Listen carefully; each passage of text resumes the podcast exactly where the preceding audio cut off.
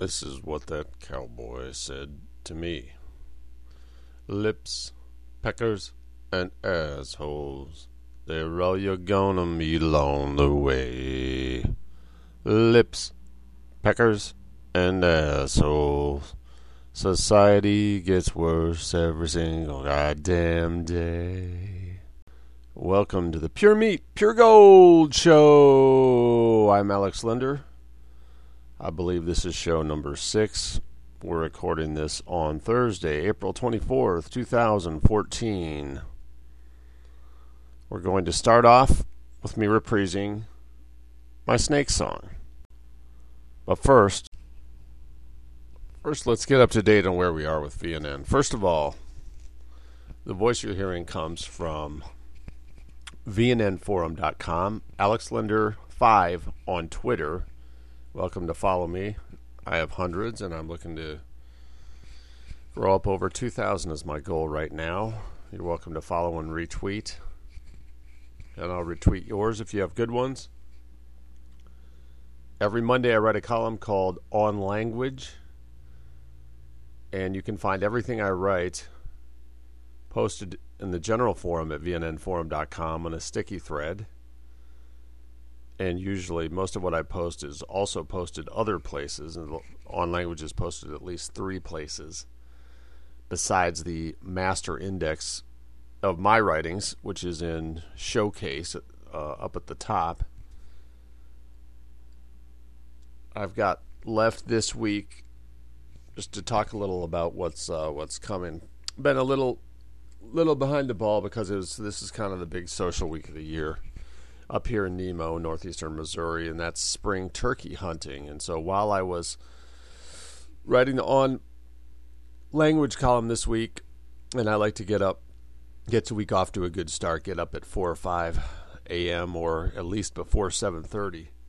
The hunters got up around that time. They were out in the field. They already had one before 9 a.m. 23 and a half pound bird and I cooked it up that same day. We we took it to the taxidermist, and they clean it, give you the meat, give you such parts as you might want, like the beard and the spurs, say, as well as the meat rendered, and in exchange they get the skin and the body.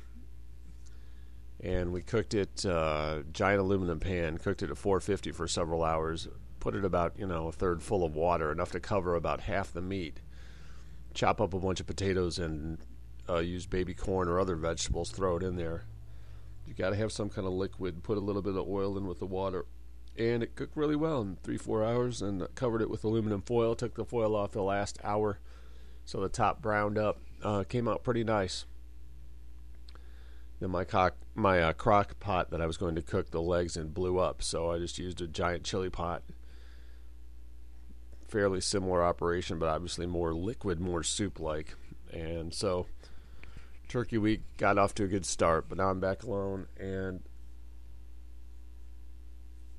ready for more editorial. Yesterday, for those of you interested in the Craig Cobb scenario, Craig Cobb is the man uh, of Leith, North Dakota, where he bought the lots and gave them to different people, and now he's in jail on various not very credible charges. I don't know if he's going to reach a plea agreement or what. Anyhow, he emailed he mailed me uh, a letter.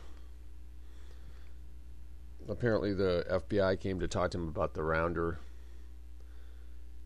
shooting, and he had nothing to say. So he went back to his cell, and now he thinks they may cut off his phone, or they did cut off his mail, his phone privileges, may cut off his mail did cut off his phone, may cut off his mail, may throw him in solitary, and he sent me also. He had filed a complaint with the state bureaucracy in North Dakota about being discriminated against. They rejected it, but he sent me the state's thing. I typed that all in. You can find that on the number one Craig Cobb in Leith thread and read that up if you like. I have to say, it's kind of funny. All these guys who come to my forum, they don't follow the rules, they don't show any particular respect, and I ban them and then they end up in prison, and then they write me letters, and then I work my fingers to the bone typing them in. But I've mostly stopped doing that, and I'm hoping to find there. We always need people at VNN to step forward and handle sorts of tasks that will like typing in letters, provide good editorial material for people. I've got my own agenda, talking, speaking, writing, and I don't particularly intend to be turned into, I won't be turned into someone else's secretary because they're in prison. I have time to write endless letters to me. That's not how it works. Particularly if when they were free and strolling about, they didn't follow the rules at the forum. So let that be known. You know, there are other people who can do things. If you want to be in touch with these people, I have no problem with reporting what they say from prison because, as we know, the media never gives you the honest story. Certainly never gives you the, the other side of any white nationalist who's been jailed. So I have no problem printing what they say, but I personally do not want to sit there and have and you know these letters come to me. I don't have a way to scan them or get them online quickly. I have to type them in by hand. And let me tell you, that uses up your energy, and uh, just psychically, it's it's irritating when you know these people don't follow the rules, and eh, you see you see my irritation. But anyway, there's always stuff you can help with in that regard. And then another class of letter I will get is just from some prisoner who's typically, I guess, come across some list with VNN on it because I'll get a couple from the same place, and they're looking for information. They seem to think we're a magazine or newspaper or something, or that we're a, a club, or that we we're a religion, or we have something to do with the Asatru. These people are looking for people to send them literature because prison tends to turn men into, if not thinkers, at least writers and, and readers who wouldn't be otherwise because they don't have much else to do, obviously. So when I get this type of letter, I do not write them back myself. What I will do is print their letter. I will type in their short letters typically on a thread that you can find on the forum. And anyone who wants to write them or send them material, I'm sure they would very much appreciate it. But I can't vouch for their character. I have other things to do that I deem more important than that. But I will go so far as I will type in their name and their brief letter to put that out there. Now it's up to someone else. That's a good form of activism for somebody to write these young men who might be interested and send them some kind of literature that they can read and think about.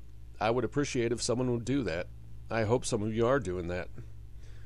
Anyway, we record this podcast at least uh, once a week on uh, on Wednesday. Ideally, this time it was put off because, as I said, I had uh, the rare week I have some social obligations. But uh, normally, it's done and up by Wednesday at noon CST. So today we're not going to go overly long today. I've gone a couple hours the last couple, but I'm probably going to go 40, 45 minutes maybe a little bit subdued. We got a little rainy weather. It's not super hot. I'm a little bit, a little bit tired from uh, cleaning the stove, cleaning other stuff, and uh, trying to sell my glass table, which apparently no one is interested in. Kind of pissed me off. In fact, I'm not even sure I can give it away, which is kind of funny because I was in a thrift shop the other day when I was trying to find uh, red candles, and uh, they had a glass table, circular, smaller than the one I have, and they're trying to sell it for 125. Now it has a much nicer iron frame, but still, the frame I have is not nice, but it's a much nicer table. But anyway, I found the I found the uh, the holiday that we're celebrating is Thermopylae Day, and it's on April 20th. And you make it a white on white cake with three blood red candles to symbolize the 300. Now I know there are more, but the 300 fighters with Leonidas at Thermopylae, holding the pass, knowing they're going to die, but bravely resisting, holding on long enough for for good to come of it. So we we respect and admire that spirit, and we make and eat that cake in that in that uh, in that vein.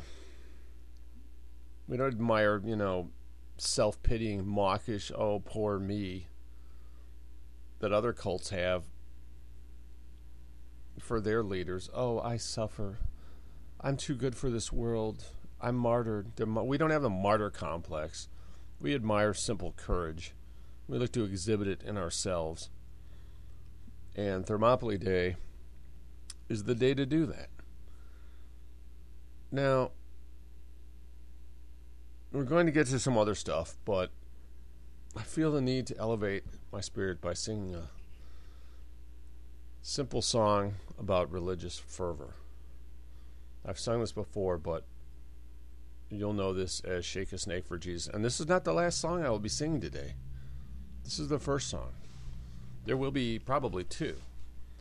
Is I have another original song, like I said, and it's called "My Love Is Conditional." But we'll get to that later. Right now, we want to reprise "Snake." excuse me, "Shake a Snake for Jesus." I'm going to give just a modest rendition of it. I'm not going to add any frills this time. I'm just going to sing it straight up. You appreciate the quality of the words and the thoughts that went into this. The beautiful, haunting melody. Mind us all that, as crazy as a man might be, there's always some wacky aspect of Jibuism that will attract him, even if it kills him.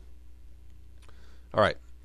Put down your rake, pick up a snake. Now give that snake a healthy shake. Yes, shake a snake for Jesus, my friends, my friends. Oh, shake a snake for Jesus, my friends. If it's got coils and you've got hands for this small act, don't need amends. Yes, shake a snake for Jesus, my friends, my friends. Shake a snake for Jesus, my friends. Timber rattler, cotton mouth, well, my blood pressure's headed south. A king snake or a corn snake just won't do to satisfy the Lord's divine. A poison snake's the only kind to demonstrate your faith is pure clean through. So shake a snake for Jesus, my friends, my friends. Yeah, shake a snake for Jesus, my friends. They lie upon the dusty ground, and yet they never let us down. So make your hands a helping, hoisting zoo. The Lord won't bite, so why do you think different? His pit viper fool, so shake a snake for Jesus. My friends, my friends, just to lift and raise and elevate and praise and even ululate. Yeah, shake a snake for Jesus, forever, ever, ever loving Jesus. Yeah, shake a snake for Jesus, my friends.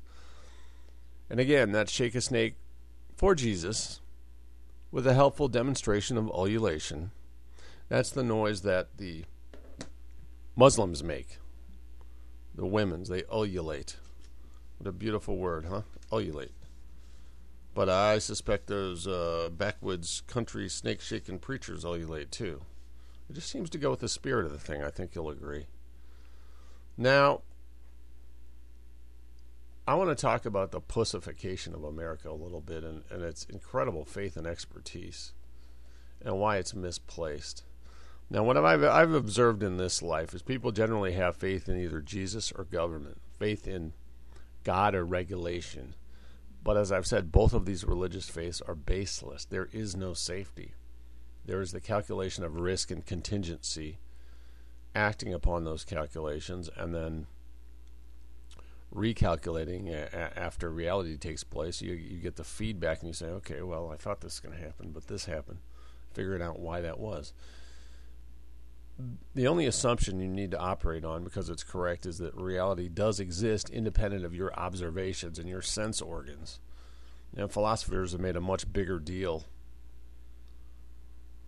of that than need be. Even the smart ones like Schopenhauer, oh, you don't know anything outside your own. Okay, yeah, that's true. You don't know anything outside your own sense organs, but so what?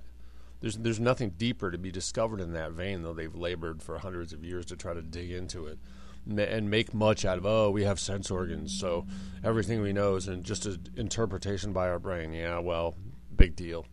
That, that is not as big of a deal as has ever been made of. It's something that is utterly worthless to go into.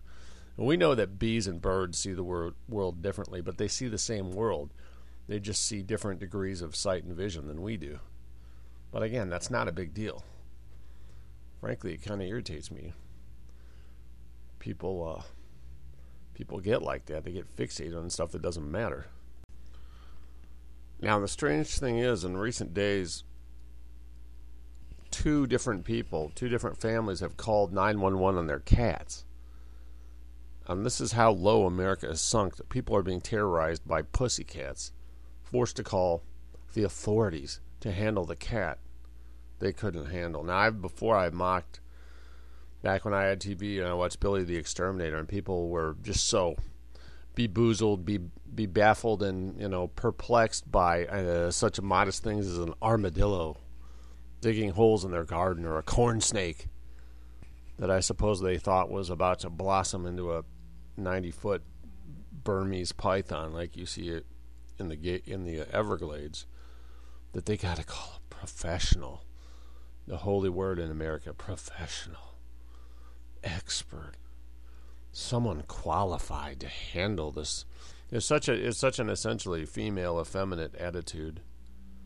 Uh, I'm trying to think of an example where you would you might see this. I remember uh, women have a inordinate faith in authority. There, that's you know, it's often remarked on their sexual attraction to uniforms, but that is a, their attraction to authority, which sets down the law that they can conform to, and then they're part of the group, and that makes them feel good in their brain.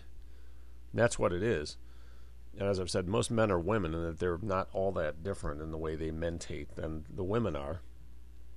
And so they, they genuflect before authority, someone with expertise.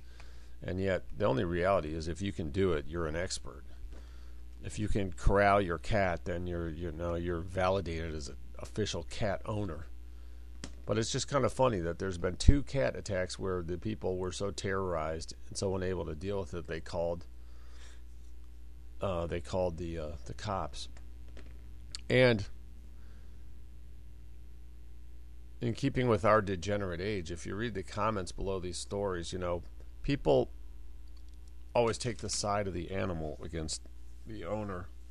Like in the first story, okay, one of these in California, one of them's up in Oregon, and the one in Oregon, the cat is 22 pounds. It's named Lux, and the man who owns it, kind of a white pearl with a dis- stupid tattoo, and his young wife, and they got all you know the metal stuck through, stuck through her face, and he's got tattoos. So you see what you're dealing with. But in any case that's my prejudice. The guy works. He's got a kid. He likes his kid.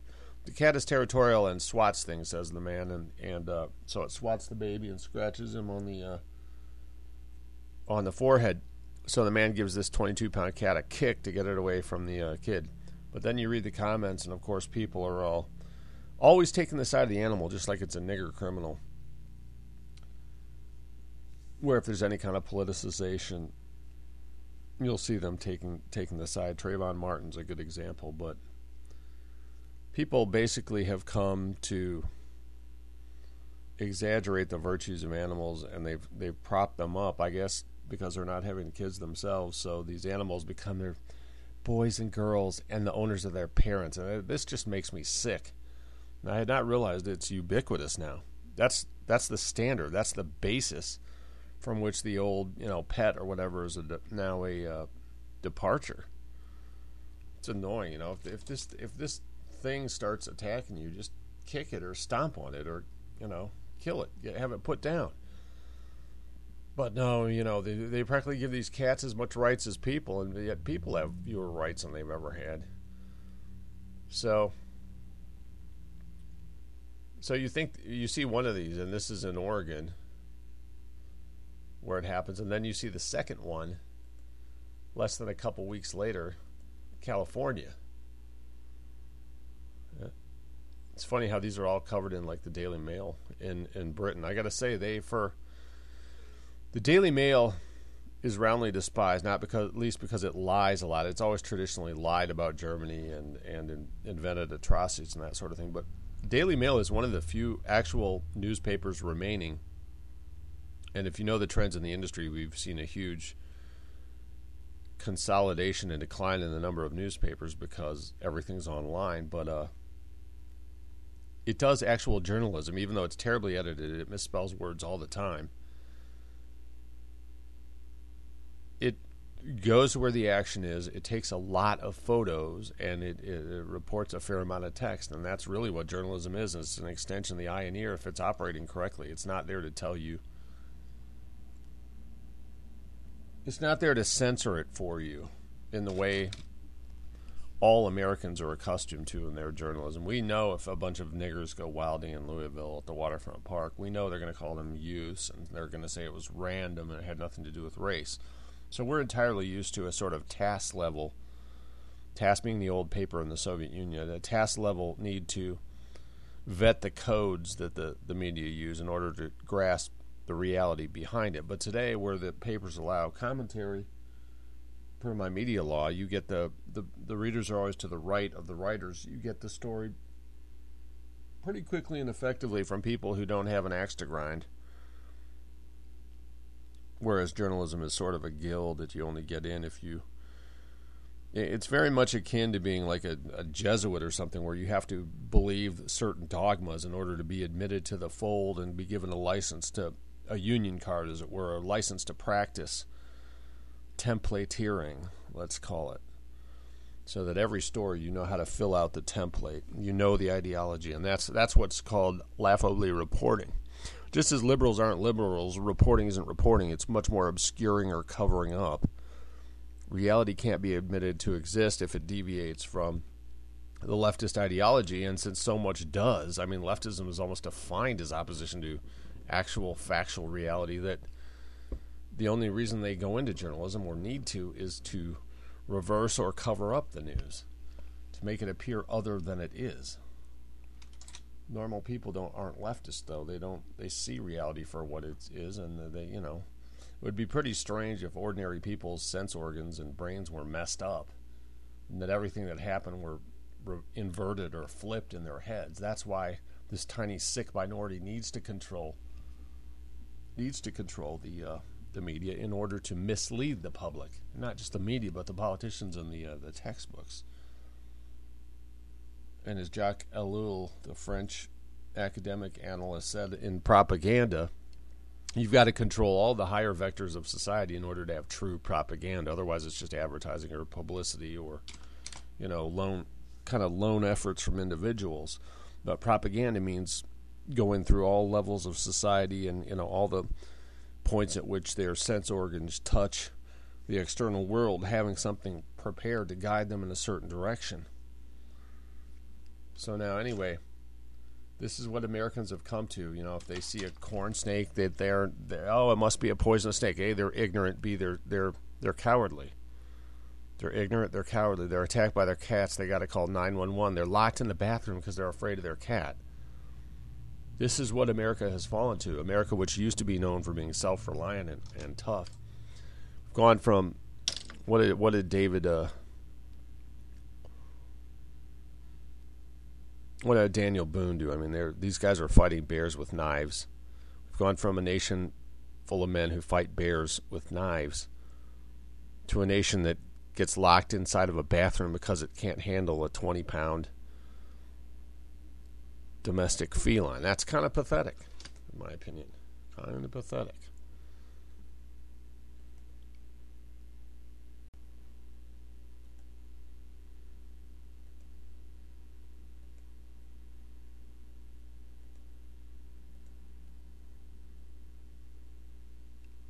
Yeah, I'm gonna see. Let's just see how this works. I'll play the uh, the cat attack. This is a 911 call. Ray the cat.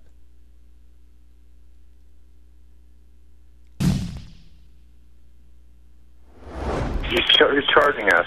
He's charging at us. He's at our door, bedroom door. One moment, okay? Do you hear him? Can you keep Screaming your door? Yeah, cat. yeah, I hear him. Hold on. Keep your door shut, okay? Portland police were called in to rescue a family from their own house cat. They say after their 22 pound cat attacked their baby, it trapped the whole family and the family dog in a bedroom until police. Oh Jesus, that's America. Even the dogs are pussies. Okay, let's see. Moving on. I found something. Uh, I'll leave that for a little bit later.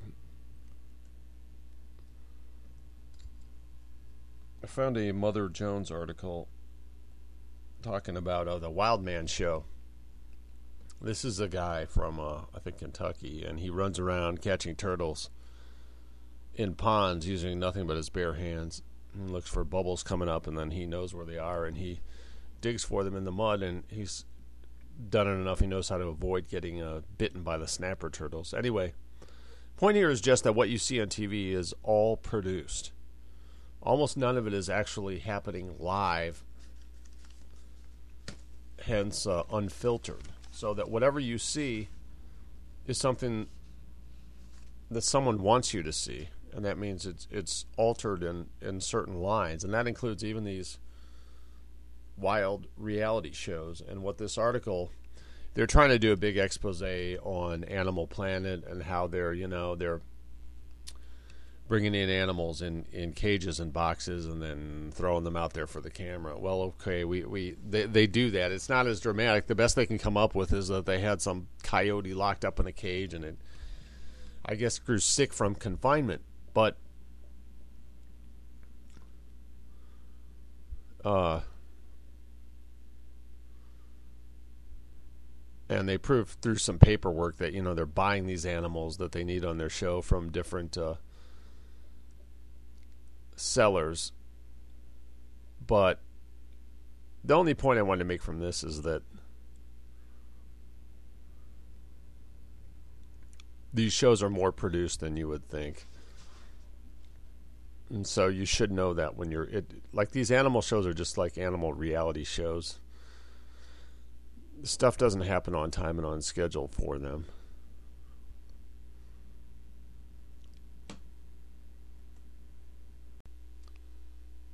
Okay, now leaving the cats aside, let's look at other examples of uh here here these are two good stories about people resisting the appeal of listening to authority. And the first one is from a mudslide, and there's a picture, and this was covered in the uh, Daily Mail. Shows a uh, heavy bearded five o'clock shadow man uh, out in that mudslide in Washington rescuing a baby while the cops are telling him no. Picture has emerged of the moment that five year old Duke Suddarth was plucked from the aftermath of the Washington landslide by a good Samaritan. Cody Wesson was driving along a road and escaped the slide by seconds. He rushed to climb onto the debris field, ignoring the commands of a state trooper. Found little Duke lying injured and drew attention to his mother Amanda for other rescuers, put the baby in his coat, and rushed the child to safety. Duke is currently listed in serious condition but is improving at Harborview Medical Center in Seattle. His mother's legs were broken, but she is expected to make a full recovery. Now, and again, lower lower down, that's like the summary. Ignoring the commands of a state trooper not to enter the devastation, Wesson climbed into the debris field to look for survivors. You got to help him. How can you not? What are you supposed to do? You can't just stand there and watch," said Wesson. I could see the baby's face; it was all bruised up. Uh,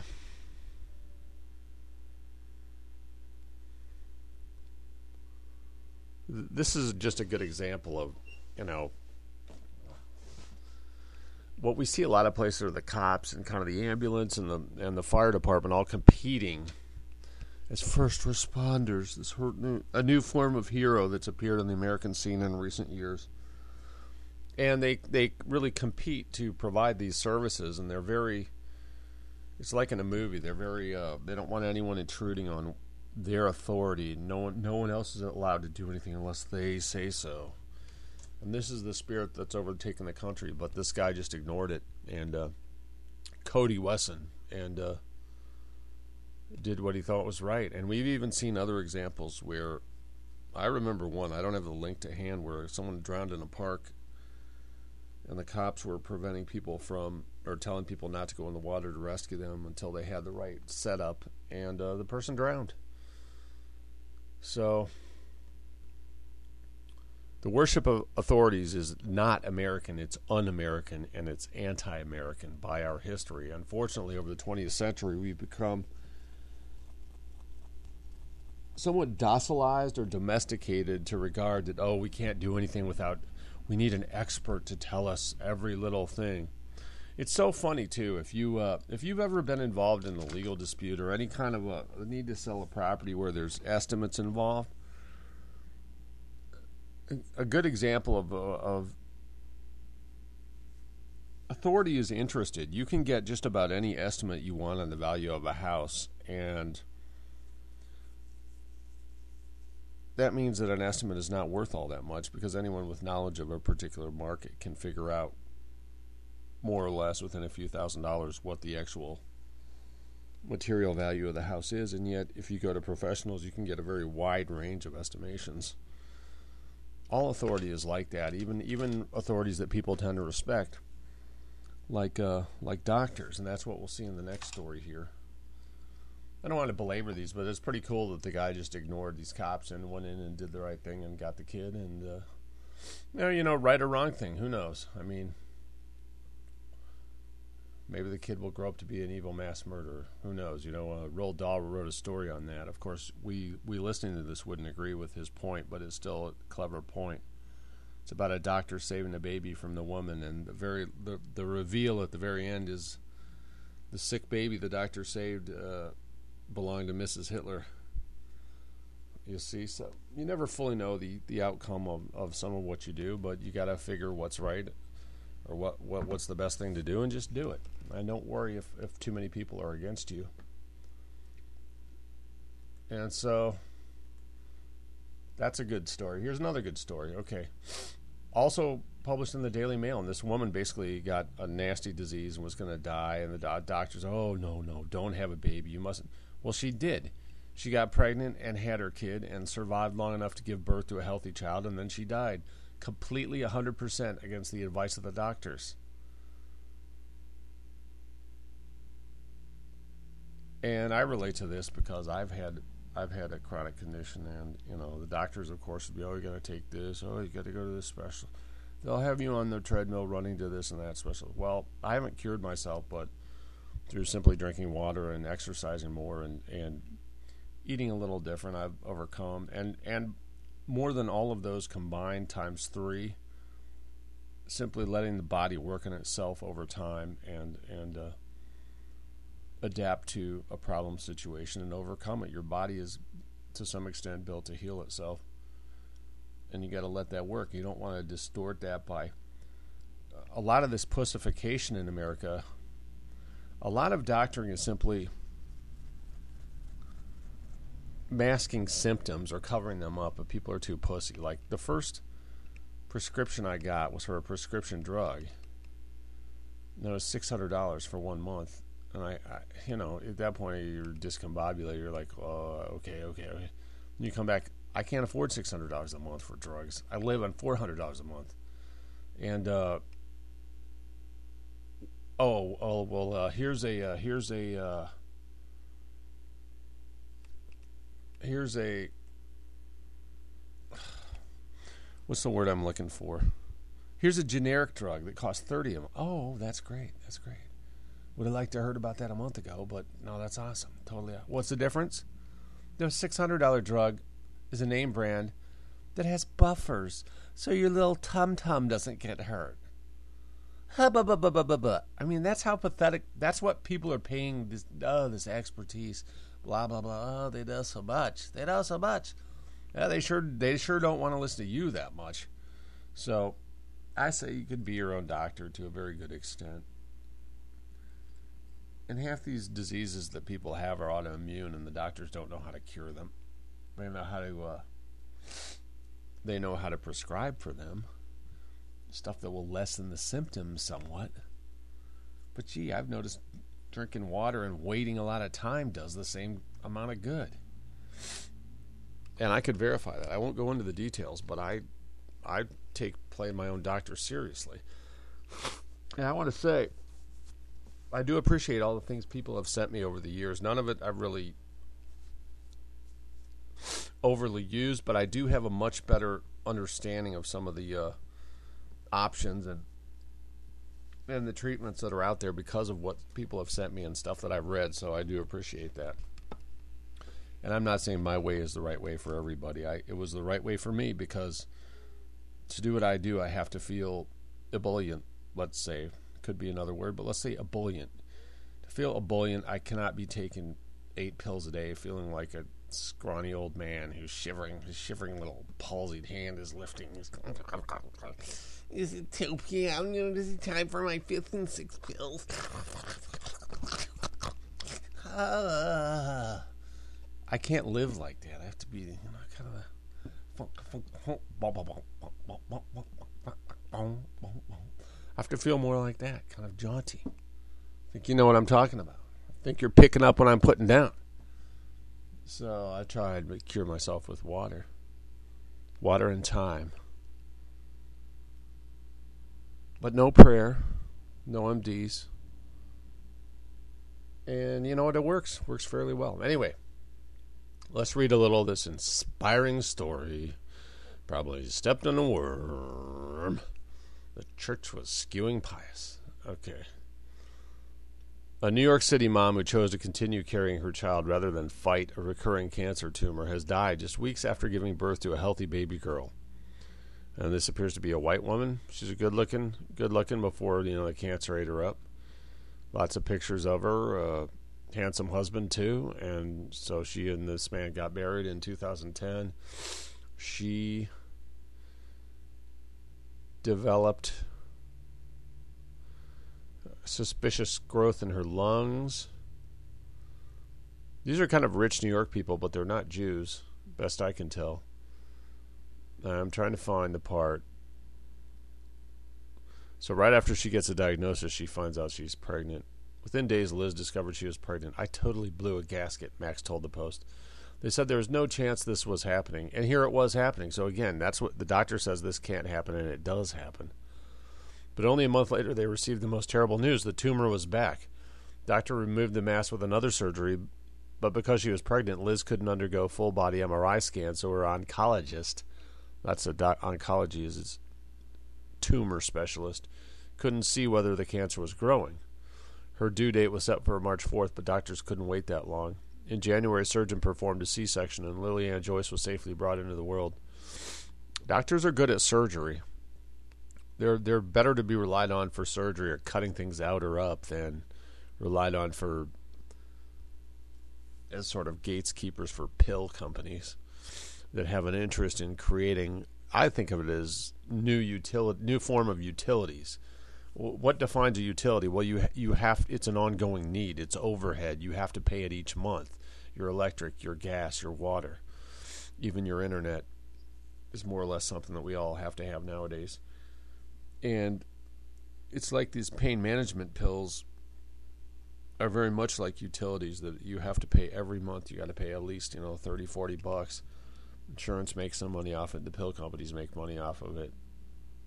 So there's no real interest in curing the condition or telling you that it's related to something you're doing that you can control. It's just download it to, to these trained professionals. I could tell an obscene anecdote here, but I think I will not. So you download that to these trained professionals. And you know, know, there's more overhead. It's a way to grow the economy for the medical sector.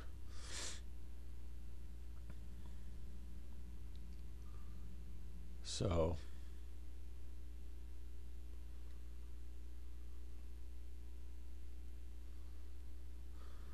I just think it's great that the doctors, of course, the end of the story shows a picture of the kid. Lovely, cute little kid Lillian Joyce was born happy and healthy in January, and that's a child the doctor said should not be born, could not be born, should not be had, and that the mother said, "Fuck you, you're going that way, I'm going this way." The mother said, "Fuck you, I'm having the kid," and it worked out fine. So remember, you are ultimately the one who makes decisions. Doctors don't know everything. They're not that freaking smart. They may have high IQs. They may have training, but that doesn't. You can't overly estimate what that. You cannot look at any other human being as some kind of a god who knows everything. Have the audacity to rely on your own authority. You know, you're the one who inhabits your own body.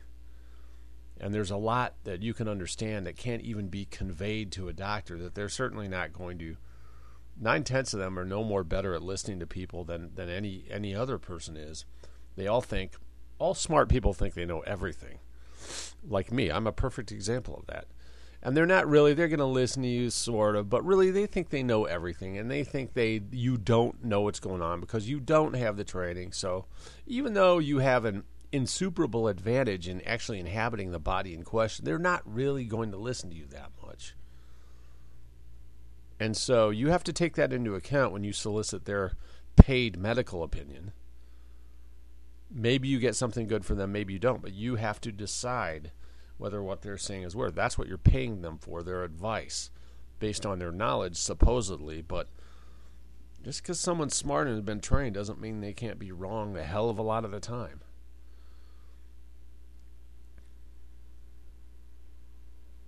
And this is why I always uh, I always talk about uh, speculation as a better guide to the way the world actually operates It's sort of a mind clarifier compared to religion, which may gives you a simple, clear, and wrong idea of the world. Speculating gives you a, a, a painful, ap- accurate view of the world. Say, take sports betting, and they say only maybe two, three percent actually make money at it, and ninety-seven percent lose. But ask people what they think, and they all think that they're good enough to make money at it. And it could be sports betting, it could be any other form of investment, like the stock market. I don't know what percentage of people supposedly make money in the stock market, but I don't think it's all that high. And yet, when their stocks go up, they think it's because of their own genius, and when they go down, they think it's because of the market or some other external factor is to blame. People are very self-regarding, and then you have the popularity of religion, which just provides pat answers. This is the funny thing about it. This is why I'm so against it. You know, religion and Christianity provides answers. Well, you maybe should have held out for good answers, or right answers, or accurate answers. It's exactly like that old Lily Tomlin joke. When I was young, I wanted to be somebody. When I got older, I realized I, I should have been more specific. You know, oh, it provides oh, it provides answer. And notice they they always say that. They always say Christianity provides answer. They never say it provides the right answers. And no, you can't assume it. Yeah, it does provide answers. They're not the right answers. They can't be verified. They've never been shown to work. It's inherently mentally defective, and that's why they make such easy dupes and dopes because it's essentially organized, socially approved form of cowardice. They have faith because they're afraid of reality. They're running from it. They want a mutually agreed delusional fantasy. Exactly what wasn't it Napoleon said about history is mutually agreed on lies. They want a mutually agreed on false context because it's more comforting to little scared them than reality. And I encourage people listening to this don't don't join that cult. Stay away from it. Belong to the cult and it's not a cult, belong to the minority that can stand reality, can look at it, can accept it, can laugh. The laughing, scoffing people are the better ones. The the faithful, trusting idiots are the worst ones. It really is that simple. And so I love any story that shows up people with that faith and expertise as idiots shows that people who buck the system, who buck the trend, who said, no, the doctor says no, the moose says you're closed, I say you're open. I, I love people who take that attitude and uh, and triumph from it. Now this this child exists, Lily Joyce. Uh, wasn't that her name? What was her name again? Where is she? Lily Ann Joyce exists because her mother had the balls to say, fuck you, I'm going this way, I'm having the kid, it's going to be a good kid. And if I die, well, you know what? That's the cost of doing business, baby. Nobody lives forever.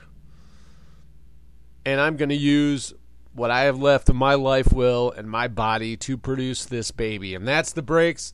I'm not crying about it. That's how it is. We all knew that going in. Nobody got papers before they were born saying you're going to get a free ride to 92 in perfect health. So I will handle it and I will man up and I will not cry. And I will, as Bill Parcells said, don't tell me about the labor pain, show me the baby. She produced the baby, and that's a testament to her high genetic quality. And you better believe the spirit that she invested in this new child. And I don't mean this in any religious way. I would just guarantee you that if there is some operative mechanism at the cellular level, you know, well beyond anything I would know about, I, I don't worry about, you know, what reality is ultimately composed of when you get down to atoms. If there is some kind of life force or whatever, she transferred the good stuff into the kid.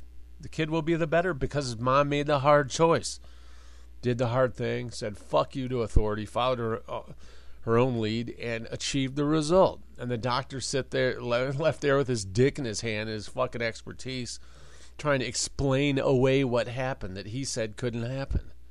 They don't freaking know everything. They're just people. Oh, they have degrees. They have a lot of years of training. Oh well, yeah. All the answers are in a textbook. You betcha. Yeah, for they're they, they're valuable for simple stuff. You know, but here's the thing about being a doctor that I've noticed. The depressing thing about doctors' waiting room, they're filled with basically obese, passive women who want someone to pay attention to them more than anything. Fat women are continually having medical problems so that others will pay attention to them So they get you know half the attention that their younger, svelter, more attractive sisters get. Fat people get medical problems as a way to attract attention that they can't garner through reasons of individual merit. It's somewhat similar to fat women fall downstairs and injure themselves in the same way that other people get tattoos or put metal through their nose and, and mouth to just to get to meretricious attention. And then they can tell their stories and they're at the center of things for once. And uh, this is not my own private theory. All life emanates from the soil. It emanates. It's the beautiful sun giving us our gifts. But uh the point is what you got to put yourself in the doctor's position. They have very long days, you know. They're they're they're absolutely they are absolutely squeezed by the need to do paperwork. That's driven many of them out of the business, just driven them insane because they can't simply treat patients. They have to spend all their time, you know, hiring or firing or or dealing with compliance and regulatory stuff when they need when that's not why they got into medicine in the first place. I'm not ever saying they're ill motivated.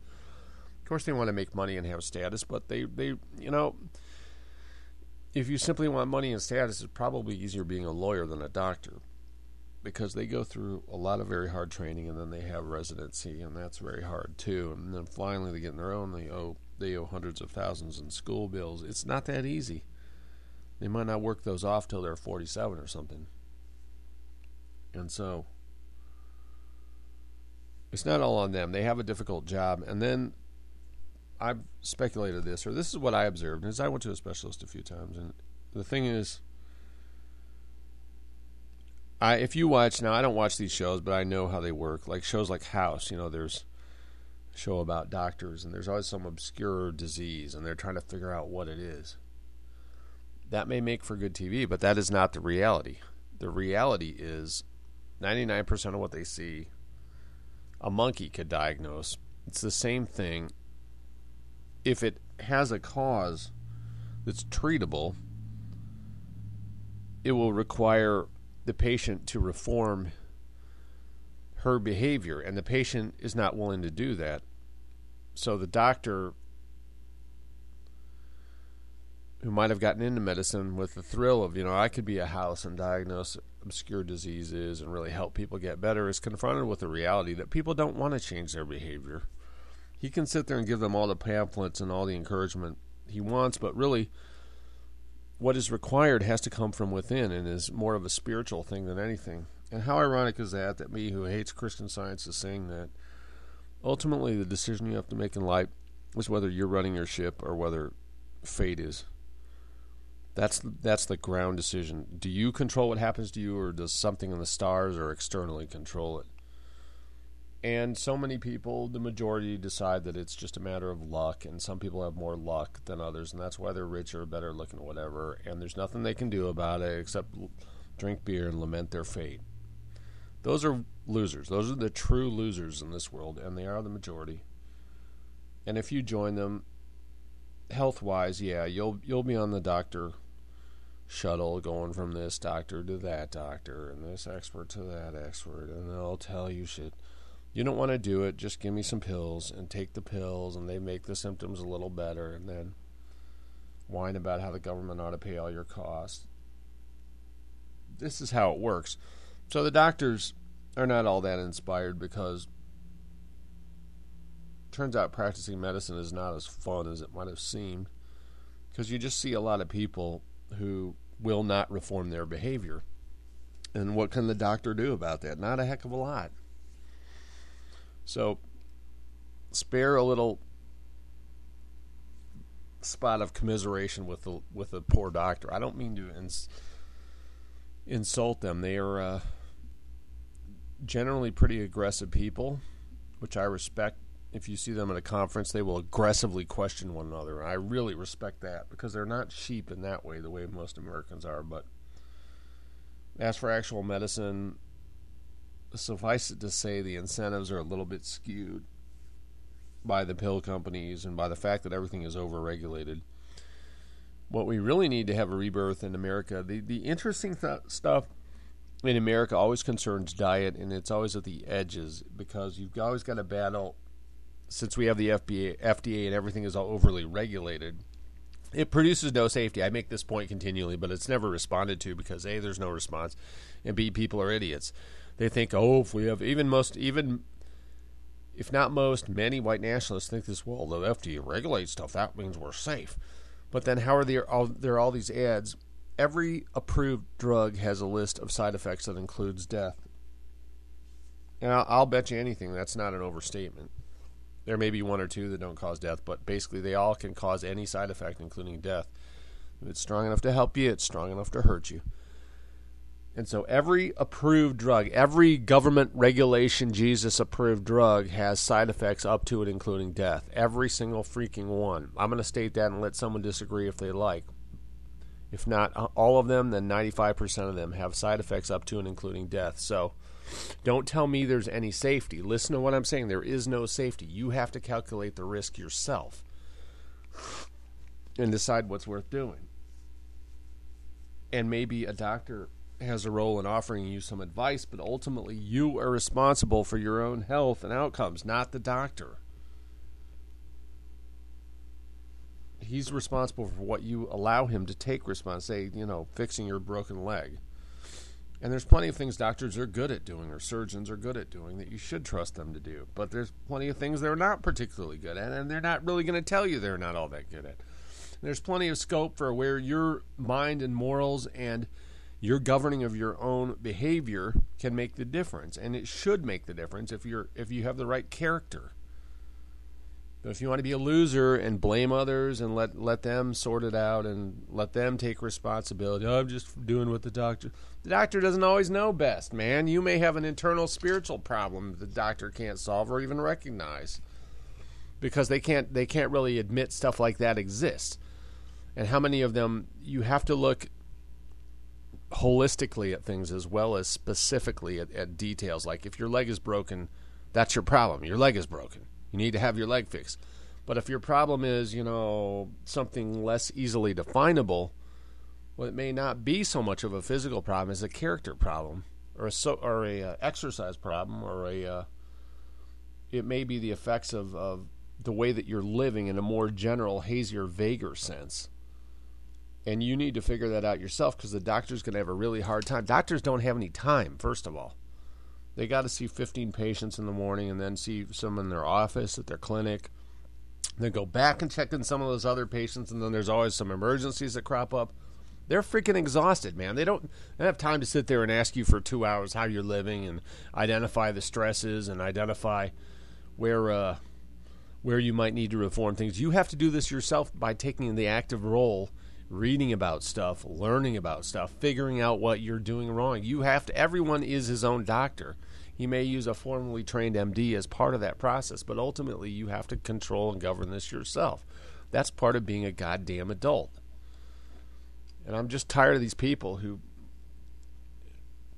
faith and expertise that's unwarranted and refusal to take command of their own ship. Hey, as M. Scott Peckerman says, on team making me better, I'm batting cleanup. And M. Scott Peckerman is very seldom wrong about anything. He's an expert we all can trust. All right, enough of that. I feel the need for a spot of song. So we'll use my new one. I'm going to sing my new one. I still have. I need. I may need a recommendation or two. I've got a few verses, but I need. I think I need one more. But I'm going to sing it anyway because it it could be complete as it is. But I, I like to think of. I don't like to think of anything as totally complete. I like to. I like to go back and edit in little things later and rewrite stuff a little later. Why can't it be scintillating? You know, like like an ocean. It's more or less the same every time you look at it. You know, in the starlight or the waning sunlight, but it's still a little different. There's slightly different wave patterns. It's nice to amend things from time to time. It keeps it fresh, keeps it real. Not real, just fresh. Uh, first, I want to say for the rest of the show, we're going to talk about three things, and that's first, look at a little FBI setup of a uh, Somali immigrant. I suppose one of those State Departments stuck in the U.S. Then we'll look at just a little bit from Thomas Sowell, Ray uh, Income, and a really remarkable figure uh, I came across in his column. Finally, we'll look at the uh, organized big queer plan for getting America to love the homos. How they how they adopted that. I've actually typed this up on Vienna Forum, but it's worth going into a little bit uh, on air. So we'll talk about that. All right, you cheese eating surrender monkeys. This is My Love is Conditional. And you need to think of this in like a Trace Adkins mode. I'm going to sing it a little that way. Uh, leave your socks around in clots. Stick young babies with your cock. Hell, just leave food in unwashed pots. I'll hate you, cause my love's conditional. My love, it do depend. my love is conditional. My love, it has an end. Well, once there was a man away up north. His name was John Wayne Gacy. He raped and strangled teenage boys with their own dirty skiff. He said, Mrs. Gacy said, My love is conditional. My love, it do depend. My love is conditional. My love, son, it has an end. So, all you out there who love doing wrong and who wouldn't be caught doing right, on hell's ember you're gonna toast, and what I'm saying ain't spite. Now, everybody, now our love is conditional. Our love, it do depend. Our love is conditional. Our love, it has an end. Conform your behavior to established norms, or inside a prison you'll stay. Cause even if you color inside of the lines, no one likes you that much anyway. Your uh, love is conditional. Our love, it do depend. Our love is conditional. We ain't your pets, my friend. All right, that's my love is conditional. I may add another verse to it, but I think it's got a damn good chorus, and you could dance to it. But uh, it's making a point about love, and I want to be loved unconditionally. This there's this attitude that I've I have found. I've made a scientific amateur study. That's because I don't have relevant degrees, and I like to munch on radio, raisins. Doesn't mean I can't be a scientist. A scientist is merely one who observes, theorizes, and checks results against reality. That's a damn good way to go through life. Remember, all life emanates from the soil. It emanates. It's nature giving us our gifts. Now,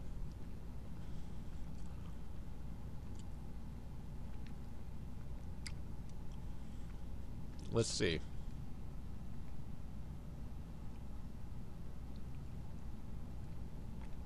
What I've noticed, this is the mentality. I just want to be loved for me. If you read a lot of personals ads, one of my hobbies is reading personal ads and then collecting straight lines and making a sort of collage poetry out of them. It's truly, you can make some absolutely the funniest things in the world. The inadvertent humor in personal ads. And the things people say about themselves are utterly ridiculous and easily spoofable. But, uh, and I've posted these before in Vienna. It's just kind of a fun little game if you're really bored. But my point is, certain things that people say show you their mindset, and I'm tying this back into what I said about their belief that ultimately someone else is in charge. I want to be loved for me. I don't want people trying to change. These are people who don't ever want to hear that they're possibly wrong about something. They they want to be and and again, this is this Christianity ties into this by teaching everyone that they have some inherent soul of inestimable value. Now we we white nationalists listen to this can see how obviously wrong that is when when it's applied to the Tayshons and the Dishons and the the rest of the uh, uh, violent nigger youths. We can see how worthless they are and how utterly crazy it is to treat them as individuals rather than an undifferentiated mass of uh, misery causing inkiness. But if you remove the color difference, make them white, make them nonviolent, yet the same problem remains. I want to be loved for being me. I don't want to hear anything. I don't want to hear any criticism. I want to hear that I'm perfect. I want to I want to have everything on my own terms. And this mentality is absolutely pervasive. This unadultness, this this unwillingness to assume any role or responsibility for one's own problems is very pervasive among whites. And the whole idea of conditional love, I'm giving you a little background of this song.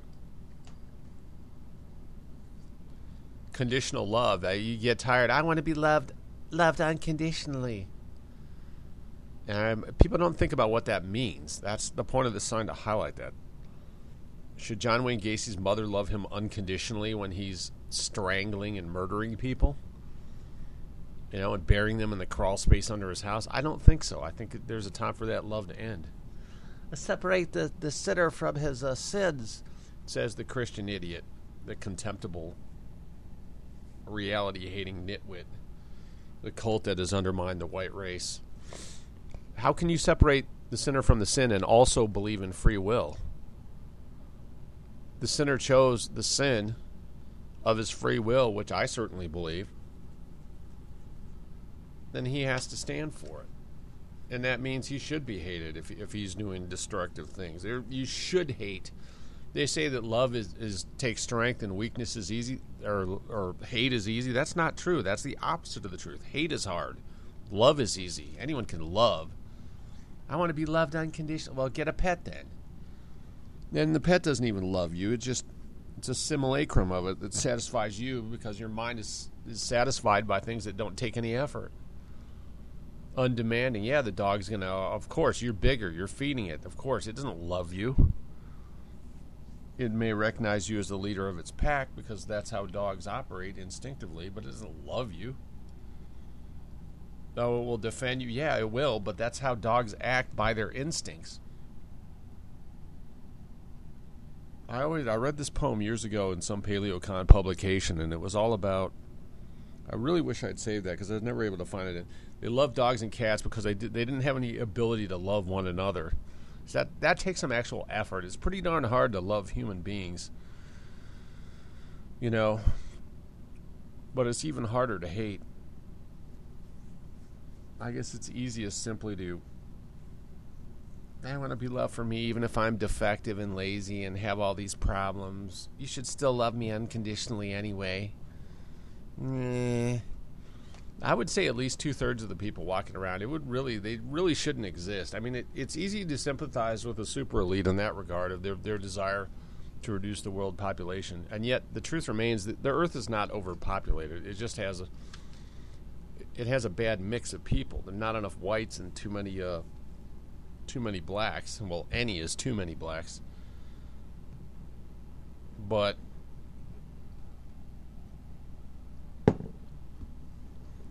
this idea that people have some inherently valuable quality merely because they survived outside the womb is ridiculous.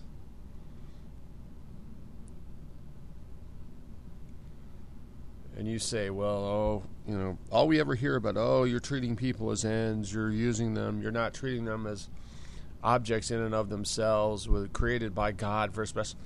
Well, you know, if if that's true and God did that, He did a goddamn shitty job. Based on a lot of the people, He really produced a lot of crappy workmanship. If all these all these individual niggers were handcrafted to to do what? They're utterly useless in our civilization.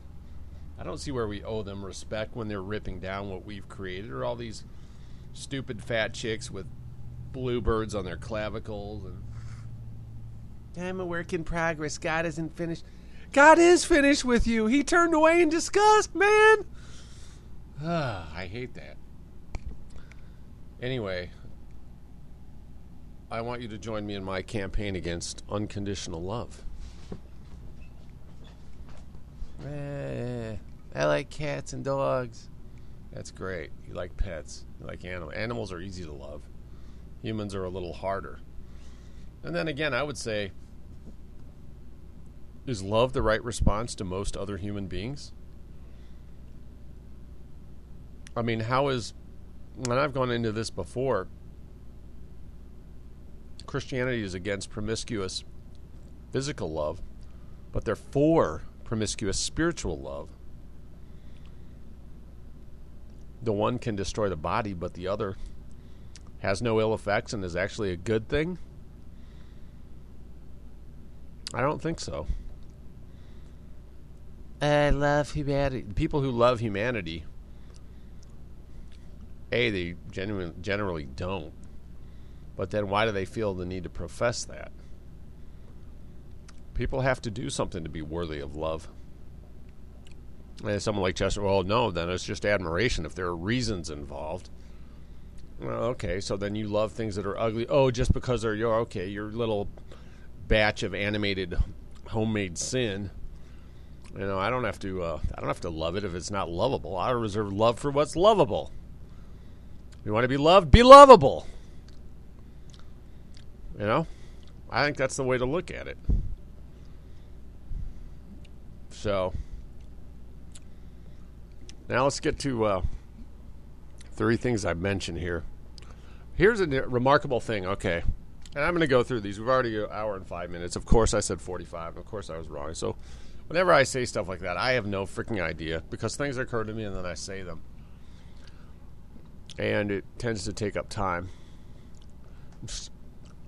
Uh, Thomas Sowell, one of the he's a black neocon. He was trained up by the Yids. He supports all their warmongering. But if you get him on the other stuff, he's actually pretty good.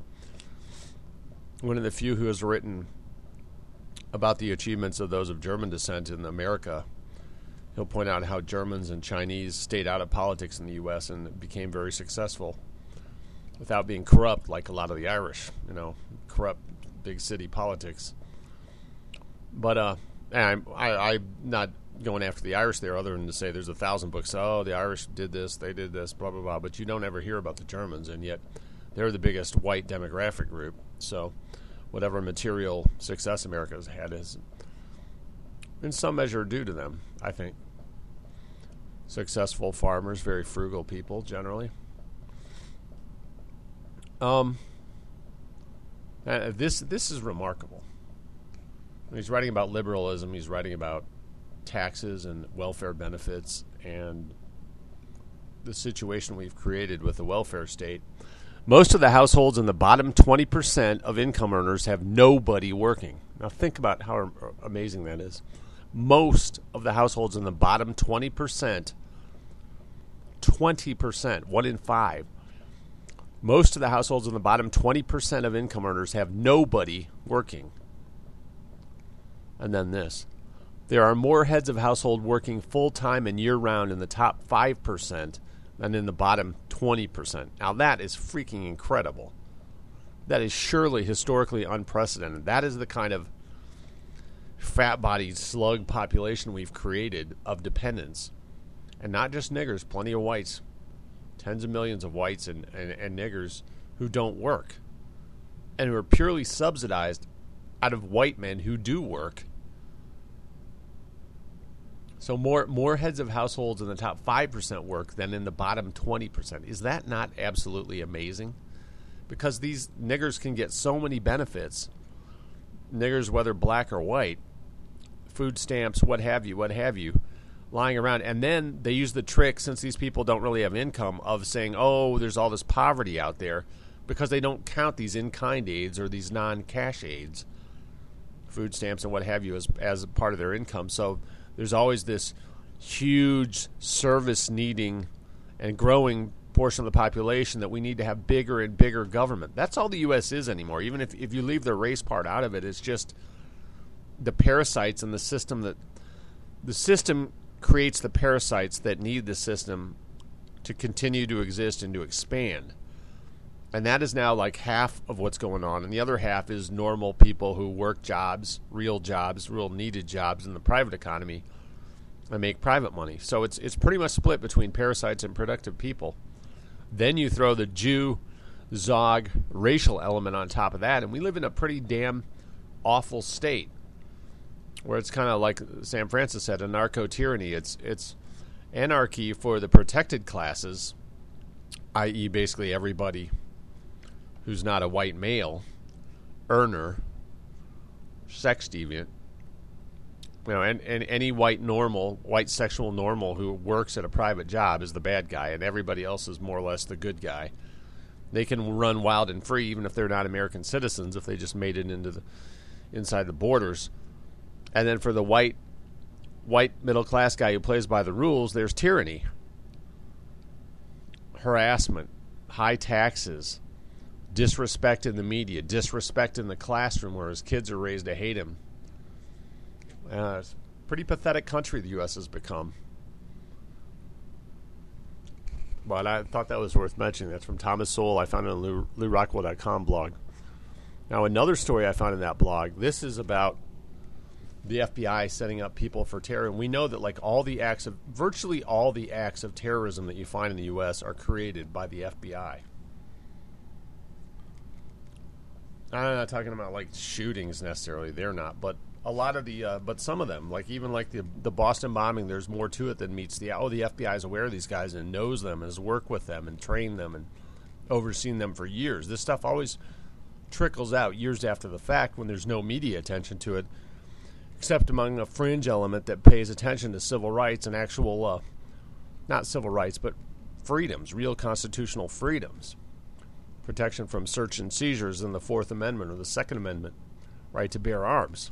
First Amendment, right to speak freely, even in areas where cops would like to make it illegal. Now,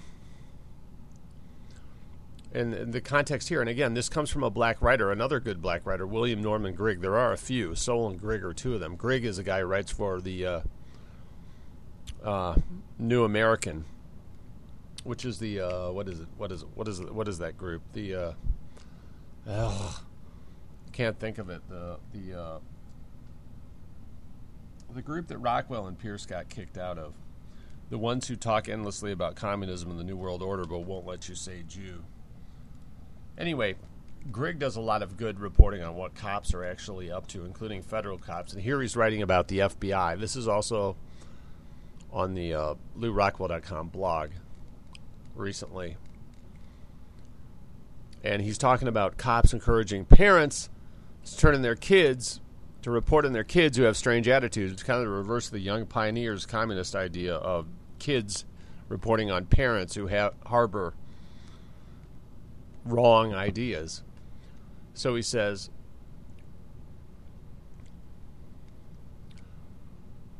According to Lisa Monaco, Barack Obama's security and counterterrorism advisor, parents have a duty to monitor the attitudes and enthusiasms of their children and report them to law enforcement if they display symptoms of incipient extremism. In an address to Harvard University's John F. Kennedy School of Government, and that the JFK School of Government at Harvard is where each new incoming freshman class goes to be trained up in how to behave as a member of Congress. That's kind of in which they become kind of galvanized into the system, or dipped in it, or steeped in it, or whatever metaphor you want to use. Of course, that's after they've already been vetted by the ADL when they become a candidate to make sure they're on the Israel correct. They're they're Semitically correct in all the agenda items that Israel cares about, which certainly includes the domestic racial stuff, where they're not allowed to be pro-white. If they disagree with any of that, the ADL attacks them, funds their opponent, destroys them. So, this broad, Lisa Monaco, Barack Obama's security and counterterrorism advisor, talking at JFK School of Government at Harvard, Monaco suggested that sudden personality changes in children, including a confrontational attitude, might betoken terrorist tendencies. And we know that the ADL, SPLC have trained FBI and others that anyone interested in the Constitution is a sign of extremism or terror, potential terrorism. Any white male who looks at the Constitution and likes the rights he sees and, and desires to exercise them is a potential terrorist. That's what cops are trained. That's what the government is trained by the Jews actually running the country, as opposed to the, the nominal figureheads. So, So the woman says the government is rarely in a position to observe these early signals, so we need to do more to help communities understand the warning signs and then work together to intervene before an incident can occur. Griggs says this is exactly what was done by Osman Barre, or Bar, B A R R E, a Somali born software engineer living in Portland, Oregon, when he became concerned that his teenage son, Mohammed Osman Mohammed, Mohammed Osman Mohamud, was being radicalized by exposure to jihadist holy war literature. Like many other native Somalis, Mohamud was aware of the violence being waged against his homeland and other Muslim countries by the regime in Washington. He was born shortly before the U.S. led humanitarian invasion of Somalia in 1992. He was barely a teenager when the administration of Bush the Younger prodded the Ethiopian government into invading and occupying the country. And he was aware of Washington's ongoing proxy and drone war against Somalia, in which innocent people are routinely wiped out in, quote, targeted killings, unquote, against, quote, carried out against, quote, suspected militants. Okay, so it's hardly surprising that Mohammed was resentful of U.S. government's behavior in his native land. As a teenager, he expressed an interest in traveling to Saudi Arabia, immersing himself in the study of Islam, and then enlisting in what he believed would be a defensive jihad in Afghanistan or Yemen. Yemen. By the time his father contacted the FBI in 2009, Mohammed had struck up an email correspondence with militants abroad, had written essays on physical fitness for jihad oriented online publications. He had also made plans to work in Alaska in order to raise funds for his anticipated travels abroad. Barre expressed his concerns to the FBI, which quite helpfully arranged for two of its terrorism facilitators to take charge of the 18 year old's indoctrination. Prior to 2010, Muhammad had expressed an interest in traveling to Alaska to spend the summer working as a commercial fisherman. This conceivably could have allowed the troubled young man to find his bearings and discover a nonviolent way to act on his ideals and ambitions. The FBI, not wanting to lose a promising tar- prospect for a false flag operation, detained him at the Portland airport when he tried to travel to Kodiak and questioning him for questioned him for several hours. Rather than leaving the teenager alone or, dare we imagine, warning him against resorting to violent crime, the FBI operatives took an inventory of his attitudes and grievances and groomed him as a patsy. After cutting him off from productive employment, the feds isolated their chosen victim, systematically indoctrinated him, gave him thousands of dollars in cash, and then deployed him against the civilian population in Portland in a staged pseudo terrorist plot. Dr. Mark Sageman, a former CIA case officer who interviewed Muhammad extensively following his arrest, testified that being forbidden to travel to Alaska was a pivot point in the young man's life. He had wanted to make a lot of money, and when that opportunity was foreclosed, the young man became severely depressed and thus even more malleable in the practiced hands of the regime's terrorism facilitators. Prior to his meeting with the FBI's terrorism recruiters, Sageman concluded, Mohammed had a low probability of turning to violence. Under the guidance of the FBI, however, Mohammed, by that time 20, 21 years old, was lured into a Homeland Security theater operation inv- involving an attack on a Christmas ceremony in Portland with an inert bomb provided by his fed- federal handlers. Makes you wonder about the Harpham case and what all was involved there. Did they profile him on VNN as a potentially angry uh, uh, ex-military and go after him and, and give him a bomb to place at the uh, MLK parade? Who knows? Haven't heard anything on it, but when you hear stuff like this, it sure makes you wonder. After the feds, okay, so they gave him a bomb to uh, an inert bomb to place at this Christmas ceremony in Portland. After the feds heroically thwarted a plot of their own contrivance, Muhammad was convicted on terrorism-related charges and awaits sentencing. All of this was made possible by an earnest but misled father who behaved just as Commissarina Monaco prescribed. He contacted the feds to report that his son was displaying quote unquote dangerous attitudes. In addition to being informants, the feds want parents to act as terrorism recruiters, identifying troubled young people, usually boys, who can be fed into the FBI's Homeland Security theater apparatus.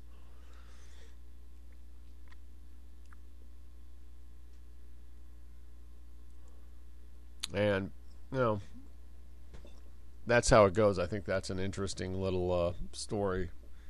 We have all these federal agencies. There basically is no terrorism in America. It's invented by the FBI and these other groups to justify their own budgets. They have to essentially produce it since it doesn't exist. And they do that by, as this article shows, getting others to provide them with people who are emotionally troubled or have some character defect that they can then, then groom to produce these stage managed uh, plots that they call the media along to document their scotching of, which makes them the hero and, and guarantees they'll look good when they demand a, a, budget raise in the next year. And that's what we saw happen. Oh, we've seen that for decades. That's part of what was going on with the ATF in uh, Oklahoma City. Now, we'll we'll leave that story alone there and uh, talk about one more thing. All right, now I want to talk about how big queer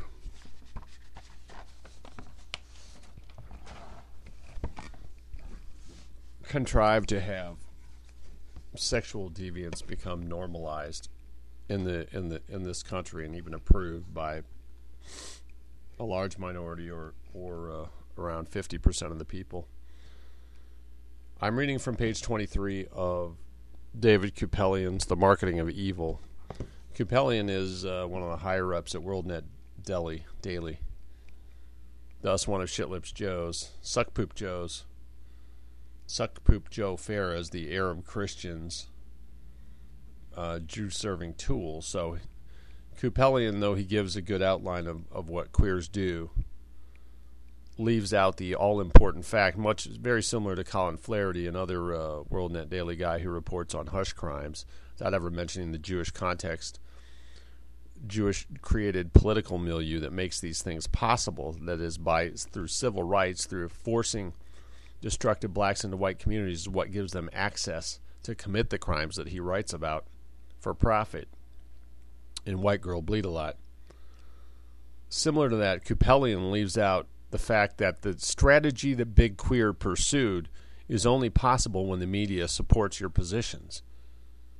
If the media were opposed to the agenda of Big Queer, they couldn't do anything because it re- requires the mass media to carry out. And he never he never mentions this. Okay, so Nevertheless, he provides some valuable history. In February 1988, okay, 88, 98, 2008. Oh, that's 26 years ago, right?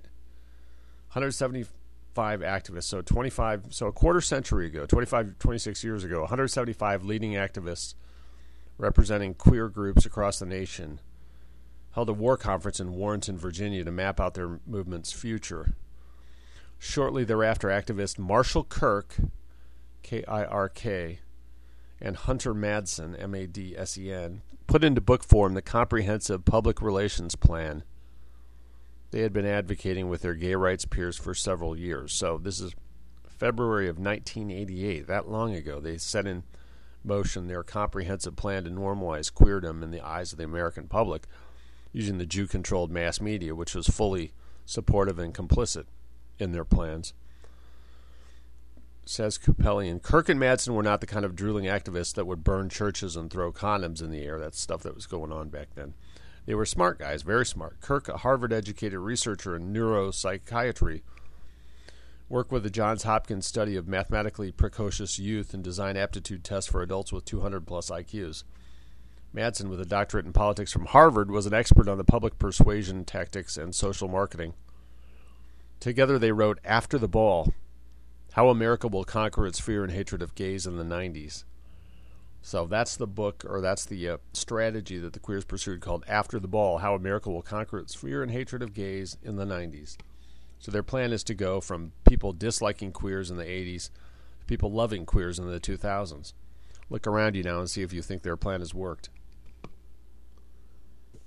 So they say, as cynical as it may seem, AIDS gives us a chance, however brief, to establish ourselves as a victimized minority legitimately deserving some of America's special protection and care. And just looking at this as an example of, of propaganda, they had this is the key. They came up with a three stage plan of desensitize, jam, convert. To one, as Kirk and Madsen put it, to one extent or another, the separability and manipulability of the verbal label is the basis for all the abstract principles underlying our proposed campaign. That is, call them gays when they're not gay. They're not gay. They're the opposite of gay. Homosexuality had always been considered a psychological disorder until political pressure, real physical pressure, changed that in the early 70s, and they and they normalized it in the relevant psychiatric professional body, leaving aside what you think of psychiatry as a as science, which I don't really think it is, but in any case, the they had considered homosexual behavior to be symptomatic of a mental disorder. And it wasn't science or pseudoscience that changed that, it was political pressure. That fact is always left out.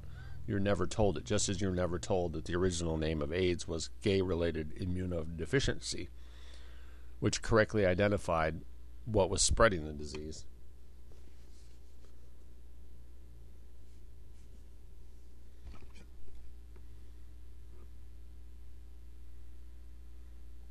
Allow me to trans separability, manipulability, uh, says uh, Kupelian. Allow me to translate this.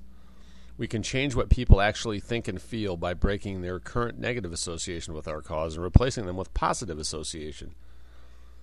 Simple case in point homosexual activists call their movement gay rights. This accomplishes two major objectives use of the word gay rather than homosexual masks the controversial sexual behavior involved and accentuates instead a vague but positive sounding cultural identity gay, which after all once meant happy.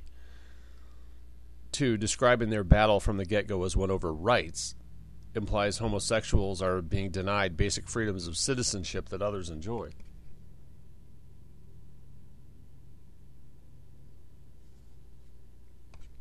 So, merely by using the term gay rights and persuading politicians and the media to adopt this terminology, activists seek to transform, seeking to transform America, frame the t- terms of the debate in their favor almost before the contest begins. And in public relations warfare, he who frames the terms of the debate almost always wins. The abortion rights movement has prevailed in that war precisely because it succeeded early on in framing the debate question as a question not of abortion but of choice. The abortion vanguard correctly anticipated that it would be far easier to defend an abstract, positive sounding idea like choice than to defend the unrestricted slaughter of unborn babies. But of course, Kupelian is avoiding the problem here, which is it's not that the people on either side of this don't know that, it's that the media decides which frame gets used and repeated a million times. It's not like the people opposed to abortion don't have their own frames and don't use them. It's that the media are owned by people who support abortion, and so they frame it as a matter of choice, just as the people on the side of abortion prefer.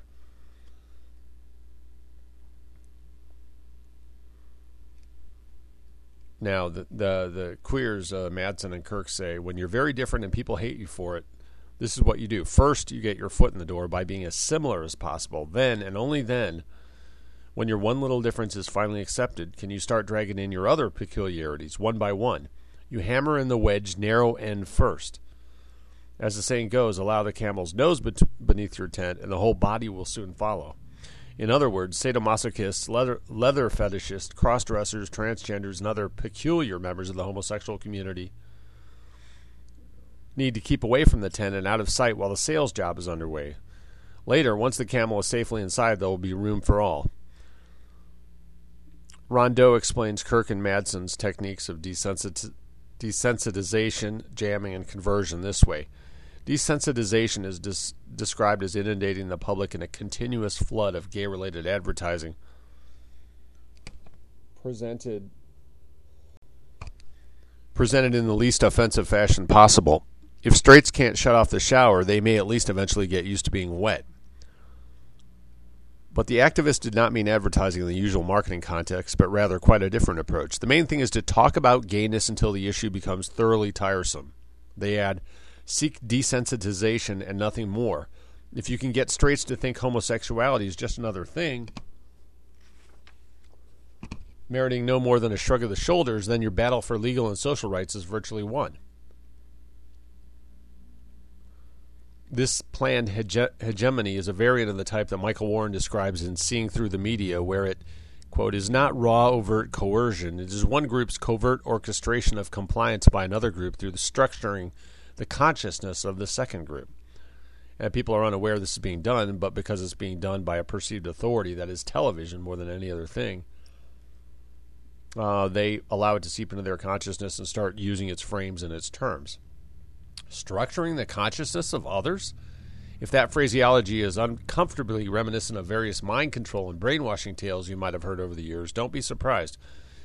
Manipulating the emotions and thereby restructuring the thoughts and beliefs of large numbers of people is what modern marketing is all about. So that's desensitizing, just simply flooding people with gay, gay, gay, gay, gay, gayness. Everywhere you look, gays, gays, gays. People talking about gays. That's what they did. That's stage one. Jamming, explains Rondeau, this is stage two, is psychological terrorism meant to silence expression of or even support for dissenting opinion. Radio counselor and psychologist Dr. Laura Schlesinger experienced a big time jamming during the run up to her planned television show. Outraged over a single comment critical of homosexuals she made in her radio program, activists launched a massive intimidation campaign against the television program's advertisers. As a result, the new show was stillborn. But perhaps the highest profile example of jamming occurred after the 1998 murder of University of Wyoming freshman Matthew Shepard. Lured from a bar, robbed, and savagely beaten by two men, Shepard died five days later of head injuries. In the frenzied saturation media coverage that followed, the press and homosexual activists singled out conservative Christians as having created a climate of gay hate in which such a brutal act could happen. And now, of course, they later find out he had AIDS and he was basically cruising, and he probably knew the people beforehand, and the crime had nothing to do with him being queer.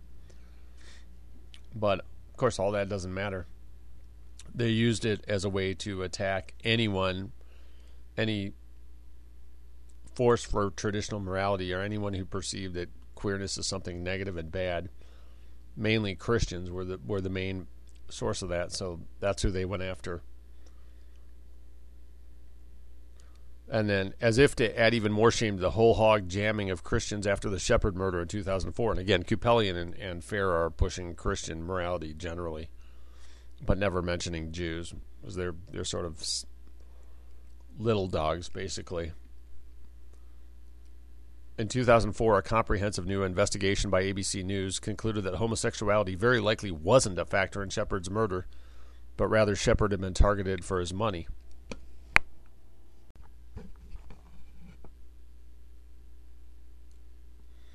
So much for desensitization and jamming. So they flood you with images of gay, gay, gay, gay, gay, gay, gay, and then and then they just they try to destroy anyone who speaks against it. But what about conversion? Here, Kirk and Madsen announced defiantly, "We mean conversion of the average American's emotions, mind, and will through a planned psychological attack in the form of propaganda fed to the nation via media." Now, how can they do that unless the media are on their side? The answer is they can't, but Kupelian doesn't go into that at all because that would mean talking about Jews, and that he and his boss, Suckpoop Joe, will not do. We mean subverting the mechanism of prejudice to our own ends, using the very processes that made America hate us to turn their hatred into warm regard, whether they like it or not. Transforming, Transforming another person's hatred into love or warm regard is the object of classic brainwashing.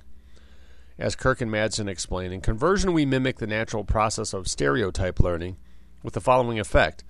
We take the bigot's good feelings about all right guys and attach them to the label gay, either weakening or eventually replacing his bad feelings toward the label with and the prior stereotype. Whereas in jamming, the target is shown a bigot being rejected by his crowd for his prejudice against gays, as you would see in like a sitcom or something. In conversion, the target is shown his crowd naturally associating with gays and good fellowship. Once again, it's very difficult for the average person who, by nature and training, almost inev- invariably feels what he sees his fellows feeling, not to respond in this knee jerk fashion to a sufficiently calculated advertisement. So, this is saying, yeah, people have free will and individuality, but basically they're just schoolfish and herd animals, and they will react the way the rest of the herd is reacting. So, if you sufficiently calculate your approach, without their realizing it, you can get them to turn their negative feelings toward queers into positive ones, and they won't even know where the idea is coming from. Suddenly, gays are everywhere, and the people opposing them are being beaten up verbally, and people who support them are being treated warmly. So I'd better go along. It's more subconscious than conscious.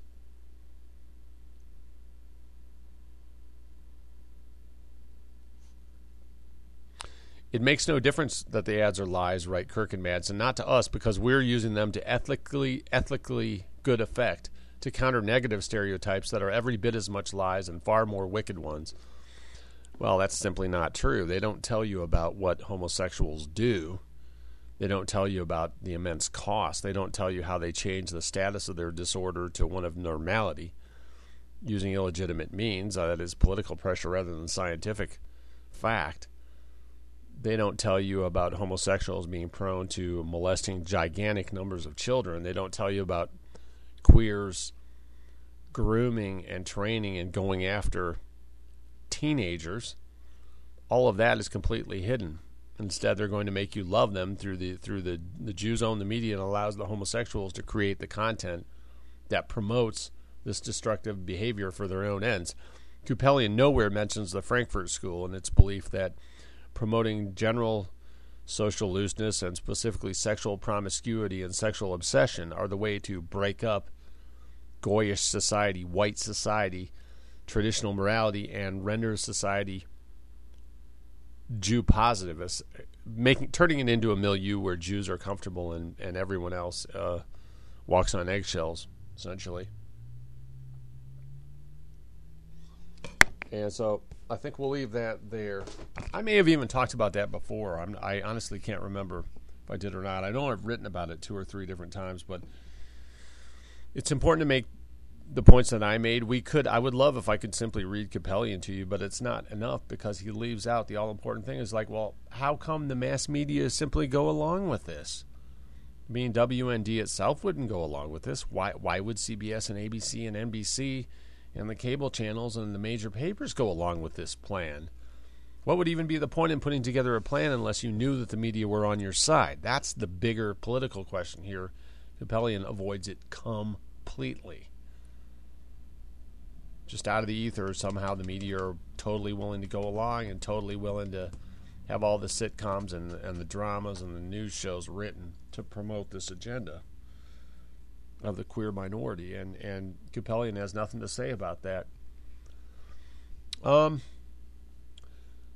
that will do it. I think I'm going to wrap up by re-singing my song again. I'll, I'll give it a slightly different try this this way. I may come back in a couple days. I got to replant some garlics, but uh, I'll be writing and updating various stuff. We updated the Greek stuff. The election is now geez, mere about three weeks away in Greece. You know, they've thrown all the, the leaders in jail. Extremely biased media coverage of Golden Dawn, and we'll see how they do. We're tracking that really closely. And once again, I'm Alex Linder. I'm on uh, Alex Linder 5 on Twitter. My forum is vnnforum.com. We've had a upsurge in the number of people. Uh, I'm doing all kinds of work on it. Uh, we got lots of good people leaving comments. I encourage you to join if you're literate, sane, and have uh, have something to contribute, talking about your local area or about subjects that you really know about. I'd, I'd like to uh, have you join us. vnnforum.com. Now I'll give one more rendition of the song. Let's see if I can do it a little slightly differently. It's always good to sing it a little differently. All right, this is about love. I'm trying to get you to think a little about conditional love versus unconditional love. And all we ever hear is propaganda in favor of unconditional love. This song is kind of making the contrary point. Leave your socks around in clots. Stick young babies with your cock. Hell, just leave food in unwashed pots. I'll hate you, cuz. My love's conditional. My love, it do depend. My love's conditional. My love, it has an end. Well, once there was a man away up north. His name was John Wayne Gacy. He raped and strangled teenage boys with her own dirty skivvies. And Mrs. Gacy said, My love is conditional. My love, it do depend. My love is conditional. My love, son, it has an end. So all you out there who love doing wrong and wouldn't be caught in doing right, on hell's ember you're gonna toast. And know what I'm saying ain't spite. Now everybody, now our love's conditional. Our love it do depend. Our love's conditional. Our love it has an end. Conform your behavior to established norms, or inside a prison you'll stay. Cause even if you color inside of the lines, no one likes you that much anyway. Love is conditional. Our love it do depend. Our love's conditional. We ain't your pets, my friend. All right. This was show number six. I'm going to sign off. And in conclusion, there's only one thing I want to say. Channeling the late Midwestern popular Paul Harvey. Good day.